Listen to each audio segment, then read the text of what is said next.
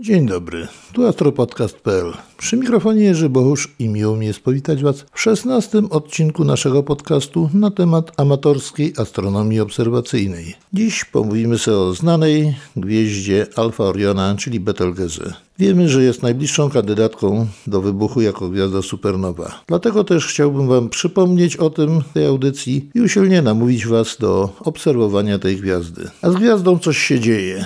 Ostatnimi czasy Pogoda nas nie rozpieszcza pod względem obserwacyjnym. Cały czas niebo zachmurzone, albo opad deszczu, deszczu ze śniegiem, a nawet jak nie pada, to niebo jest niewidoczne. Za dnia nie widać słońca, w nocy nie widać gwiazd. Są jednak takie miejsca, gdzie pogoda jest i astronomowie obserwują niebo, m.in. Betelgeuse, a także ja sam i moi koledzy, wykorzystując luki w chmurach czasami nieliczne, też rzucamy okiem na niebo i patrzymy, co, się, co tam się dzieje. Jeżeli jest to możliwe i Orion jest widoczny, no to pierwsze spojrzenie zawsze idzie na Betelgeuse. A Betelgeuse ostatnimi czasy znacznie pociemniała. Początkowo jej pociemnienie kładłem na karp kiepskiej widoczności, ponieważ niebo było przychmurzone, nie było klarowne, zamulone było takie. Także przypuszczałem, że ta czerwona barwa może w jakiś sposób osłabia się na tych chmurach, jest w jakiś sposób filtrowana. Jednakże to byłoby tylko jednorazowa czy dwukrotna obserwacja, ale jak kilka razy pod rząd tak się obserwowało, ta gwiazda była zamiast coraz jaśniejsza, w lepszych warunkach, była coraz słabsza. Także ostatnio jak obserwowałem 28 stycznia w Centrum Astronomicznym imienia Mikołaja Kopernika w Warszawie na spotkaniu PTMA Warszawa, obraz Oriona był bardzo już zniekształcony. W miejscu jasnej, widocznej czerwonej gwiazdy była taka kiepsko widoczna gwiazdka. Fakt, że warunki były nieciekawe, ale zdecydowanie nie można było tego położyć na karp złej przejrzystości powietrza. Widać było wyraźny spadek jasności tej gwiazdy. A przeglądając dzisiaj ATEL, czyli telegram astronomiczny, z angielska Astronomical Telegram, stwierdziłem, że rzeczywiście bar następuje bardzo szybki, gwałtowny spadek jasności. Przeciętnie Betelgeuse świeci z blaskiem między 0 a plus 1 magnitudo średnio między 0 a 0,7-0,9 magnitudo. Na przełomie 2018 i 2019 roku miał miejsce trochę większy spadek, ale niewiele odbiegał on od normy. Betelgeuse jest gwiazdą zmienną. Co prawda wolno zmienną i o niedużym zakresie amplitudy zmian, rzędu 1 magnitudo. Także wszystko to było, chociaż, chociaż był nieco większy spadek, ale wszystko jeszcze było w normie. Natomiast teraz w ostatnich tygodniach, w ostatnim miesiącu nastąpił gwałtowny spadek jasności. Według ostatnich obserwacji, jakie przeprowadzają obserwatorzy ze świata, na przykład 19 stycznia Craig Sherrod określił jej jasność na 1,9 magnitudo, czyli bardzo duży spadek. Przeciętnie ma 1,5-1,6 magnitudo. Przewertowałem parę różnych stron, gdzie można było właśnie te dane znaleźć różne i poszczególni obserwatorzy podają, że średnio tak w, ostatnim, w ostatniej dekadzie grudnia było 1,5-1,6 magnitudo i cały czas spada, może troszeczkę wolniej. Jako, że jest to gwiazda zmienna z okresem 430 dni mniej więcej, obliczono, że najmniej Największy spadek jasności tej gwiazdy powinien nastąpić około 21 lutego 2020 roku, czyli obecnego. Dokładność tego oszacowania wynosi plus minus 7 dni. My sobie przyjmijmy, że będzie to plus minus 10 dni, jako że dane są niedokładne, czyli proponuję wzmóc obserwację od dnia 11 lutego aż do 2 marca. W tym czasie powinien nastąpić stopniowy wzrost jasności. Jak on będzie wyglądał, nie wiadomo. Astronomowie nie są też pewni, dlaczego nastąpił taki gwałtowny spadek jasności. Obliczają, że promień tej gwiazdy spadł mniej więcej, zmniejszył się w tym czasie o około 10%, ale to są dane niepewne, bo obliczane z, z widma i z temperatury, a nie z bezpośredniego pomiaru. W tej chwili mierzona szacowana temperatura na powierzchni Betelgeuse wynosi około 3600 kelwinów. I jak zgodnie podają astronomowie, jest to gwiazda najsłabsza i najchłodniejsza od mniej więcej 25 lat, kiedy prowadzone są jej intensywne obserwacje. Załóżmy, że 21 lutego wystąpi jej minimum i potem pójdzie w górę. Co będzie dalej, nie wiadomo. Tak samo jak nie wiadomo, czym, czym spowodowany jest ten spadek jasności. Jedni mówią astronomowie, że jest to zwiększenie koncentracji pyłu wokół gwiazdy, nieprzezroczystego, który tłumi jej światło. Inni mówią, że są ciemniejsze obszary na powierzchni gwiazdy. Bardzo możliwe, że tak jest, ale tak naprawdę nie wiadomo. Nie wiadomo, co się wydarzy potem. A wydarzyć się może praktycznie wszystko.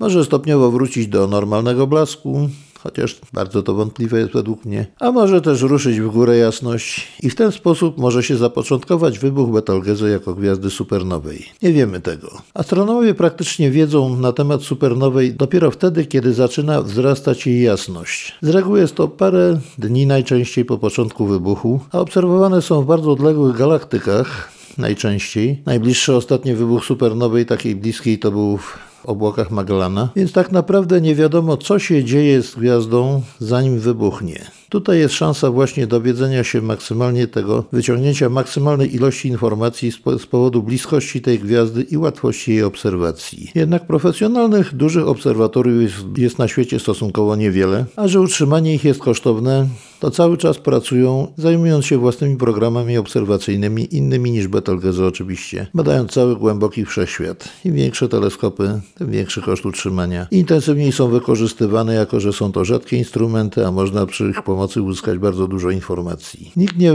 specjalnie nie obserwuje Betelgeuse, już cały czas nie monitoruje, żeby czy wybuchnie, czy nie w takim dużym obserwatorium, ponieważ ten sprzęt jest wykorzystywany do innych zupełnie obserwacji bardzo głębokiego nieba, innych galaktyk i w ogóle innych obiektów zgodnie z założonymi programami obserwacyjnymi.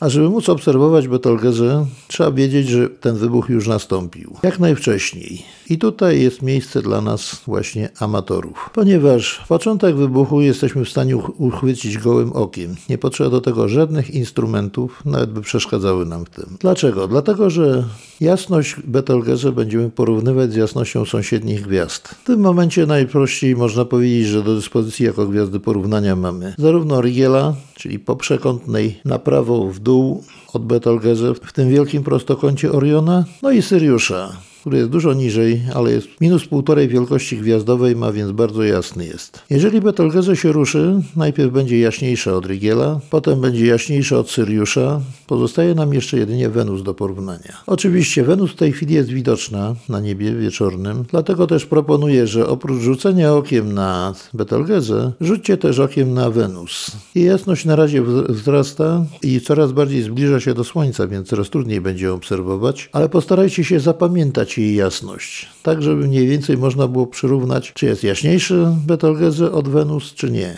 Jeżeli będzie zbliżać się do jasności Wenusa ją przeskoczy, będziemy pewni, że wybuch już nastąpił. I w tym momencie nasze zadanie będzie się sprowadzało przede wszystkim do powiadomienia całego świata astronomicznego o tym wydarzeniu. Jak to zrobić? Jeżeli chcecie się w to bawić, wziąć w tym udział, a zabawa jest przednia naprawdę, to mogę Wam zagwarantować. Odsyłam Was do Astro Podcastu numer 2, drugiego odcinka naszego podcastu, gdzie wszystko omówiłem dokładnie, na początku proponując Wam, obserwa- o, proponując wam obserwację Betelgeuse i omówiłem jak i gdzie zgłaszać to, jak postępować, co robić w razie spostrzeżenia, że wybuch się zaczął. Naszą rolą właśnie będzie jak najszybciej powiadomić świat astronomiczny. Oprócz tego oczywiście możemy sami dalej obserwować rozwój wypadków, jak będzie jaśniała coraz bardziej. I tutaj nasunęła mi się pewna refleksja.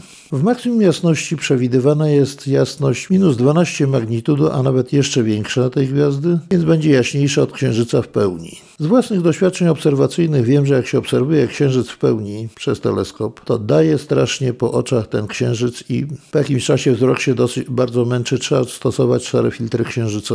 Teraz wyobraźcie sobie, że ta powierzchnia Księżyca, świecąca minus 12 magnitudo, będzie około tysiąca razy mniejsza. Oczywiście nie ściągniemy tego wszystkiego do punktu, zawsze on się nam troszeczkę rozleje, chociażby w atmosferze, ale będzie niezwykle jaskrawy i może już nam troszeczkę niekorzystnie oddziaływać na wzrok mówiąc najdelikatniej, czyli może nawet uszkodzić. A wiem z doświadczenia, że każdy jak zobaczy ten wybuch, będzie chciał zobaczyć to przez sprzęt optyczny.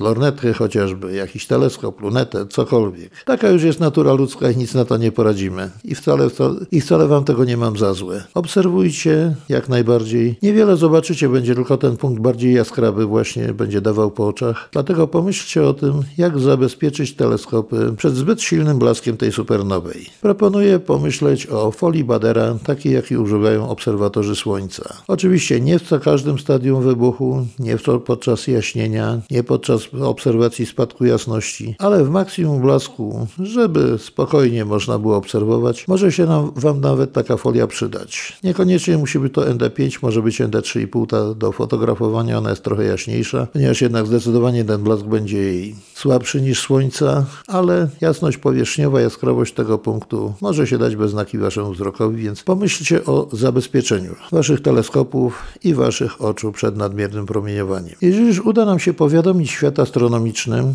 a gwarantuję Wam, że satysfakcja z tego, jeżeli komuś się to uda, dostrzec jako pierwszemu ten początek eksplozji, a jeszcze powiadomić zawodową astronomię o tym, że to się dzieje, skierować wszystkie teleskopy na Betelgeuse, cały instrumentarium bardzo skomplikowane, ponieważ cały świat w tym momencie to astronomiczne, wszystkie obserwatoria zaczną ją obserwować. Satysfakcję gwarantuję Wam niesamowitą. I to jest prawda. Każde takie odkrycie, nawet własne najmniejsze, rodzi dużą satysfakcję. A wydarzenie na tą skalę i poruszenie całego świata to naprawdę będzie radość wielka. I teraz następne pytanie, co dalej? Jeżeli ktoś nie ma żadnego doświadczenia w obserwacji, w obserwowaniu gwiazd zmiennych, może tylko podziwiać coraz jaśniejszą gwiazdę. Coraz piękniej to będzie wyglądało na niebie, niesamowicie. I bardzo dobrze. Jeżeli jednak ktoś z Was chciałby pójść o krok, albo może parę kroków dalej i wykonać obserwacje ilościowe, to znaczy szacować jasność, chociaż będzie bardzo trudno, ponieważ nie będzie odpowiednich gwiazd odniesienia, chyba że porównać do Księżyca, to na stronie Astropodcastu umieszczę dwa linki, gdzie są opisane metody. Jedno to jest nasze polskie, jedno to jest instrukcja z APSO, przetłumaczona też na, na, język polski, jak obserwować gwiazdy zmienne, jak się do tego zabrać. Jeżeli ktoś chce, zapraszam. Czegoś się możemy nauczyć, a poza tym uprzedzam tylko jednej rzeczy. Jak zaczniemy obserwować gwiazdy zmienne, już nie mówię o Betelgeuse, tylko ogólnie, to wciąga. Pierwsza obserwacja może się wydać nudna. To jest tylko jedna z gwiazd. Ale jak zaczniemy obserwować systematycznie, dzień po dniu, czy tam tydzień po tygodniu, zależy od rodzaju gwiazdy, jak zobaczymy, że jej jasność się zmienia, zobaczymy na wykresie, jak, jak ta jasność się zmienia, a wykres opowiada o życiu i o historii tej gwiazdy, to wciąga niesamowicie. Gorzej niż narkotyki, niż alkohol, niż papierosy. Jak się zacznie obserwować, to już trudno skończyć. I to jest właśnie piękne w astronomii. To się nigdy nie nudzi. Dlatego jeszcze raz odsyłam Was do drugiego odcinka naszego podcastu, czyli Astropodcast numer dwa. Przesłuchajcie sobie, jeżeli chcecie. Tamta wiedza, która zawarta była już dosyć dawno temu, jest nadal aktualna. Metody postępowania są nadal takie same i będziecie wszystko wiedzieli na ten temat. A jeżeli czegoś nie będziecie wiedzieli, oczywiście możecie zapytać się w każdej chwili, skontaktować się ze mną. Chętnie odpowiem na wszelkie pytania, o ile oczywiście będę wiedział, bo też wszystkiego nie wiem, co jest oczywiste. Słuchajcie astropodcastu.pl. Na dzisiaj to wszystko. Zapraszam do kontaktu zarówno w komentarzach na stronie astropodcast.pl pod daną audycją, jak również na kontakty mailowe. Adresy znajdziecie na stronie oznaczonej kontakt, a także na mediach społecznościowych jak Facebook, Twitter, Instagram. Życzę Wam wszystkim udanych łowów na supernową Betelgeuse, a wszystkim obserwatorom, którzy już czynnie obserwują, życzę czystego nieba i udanych obserwacji. Do usłyszenia w następnej audycji.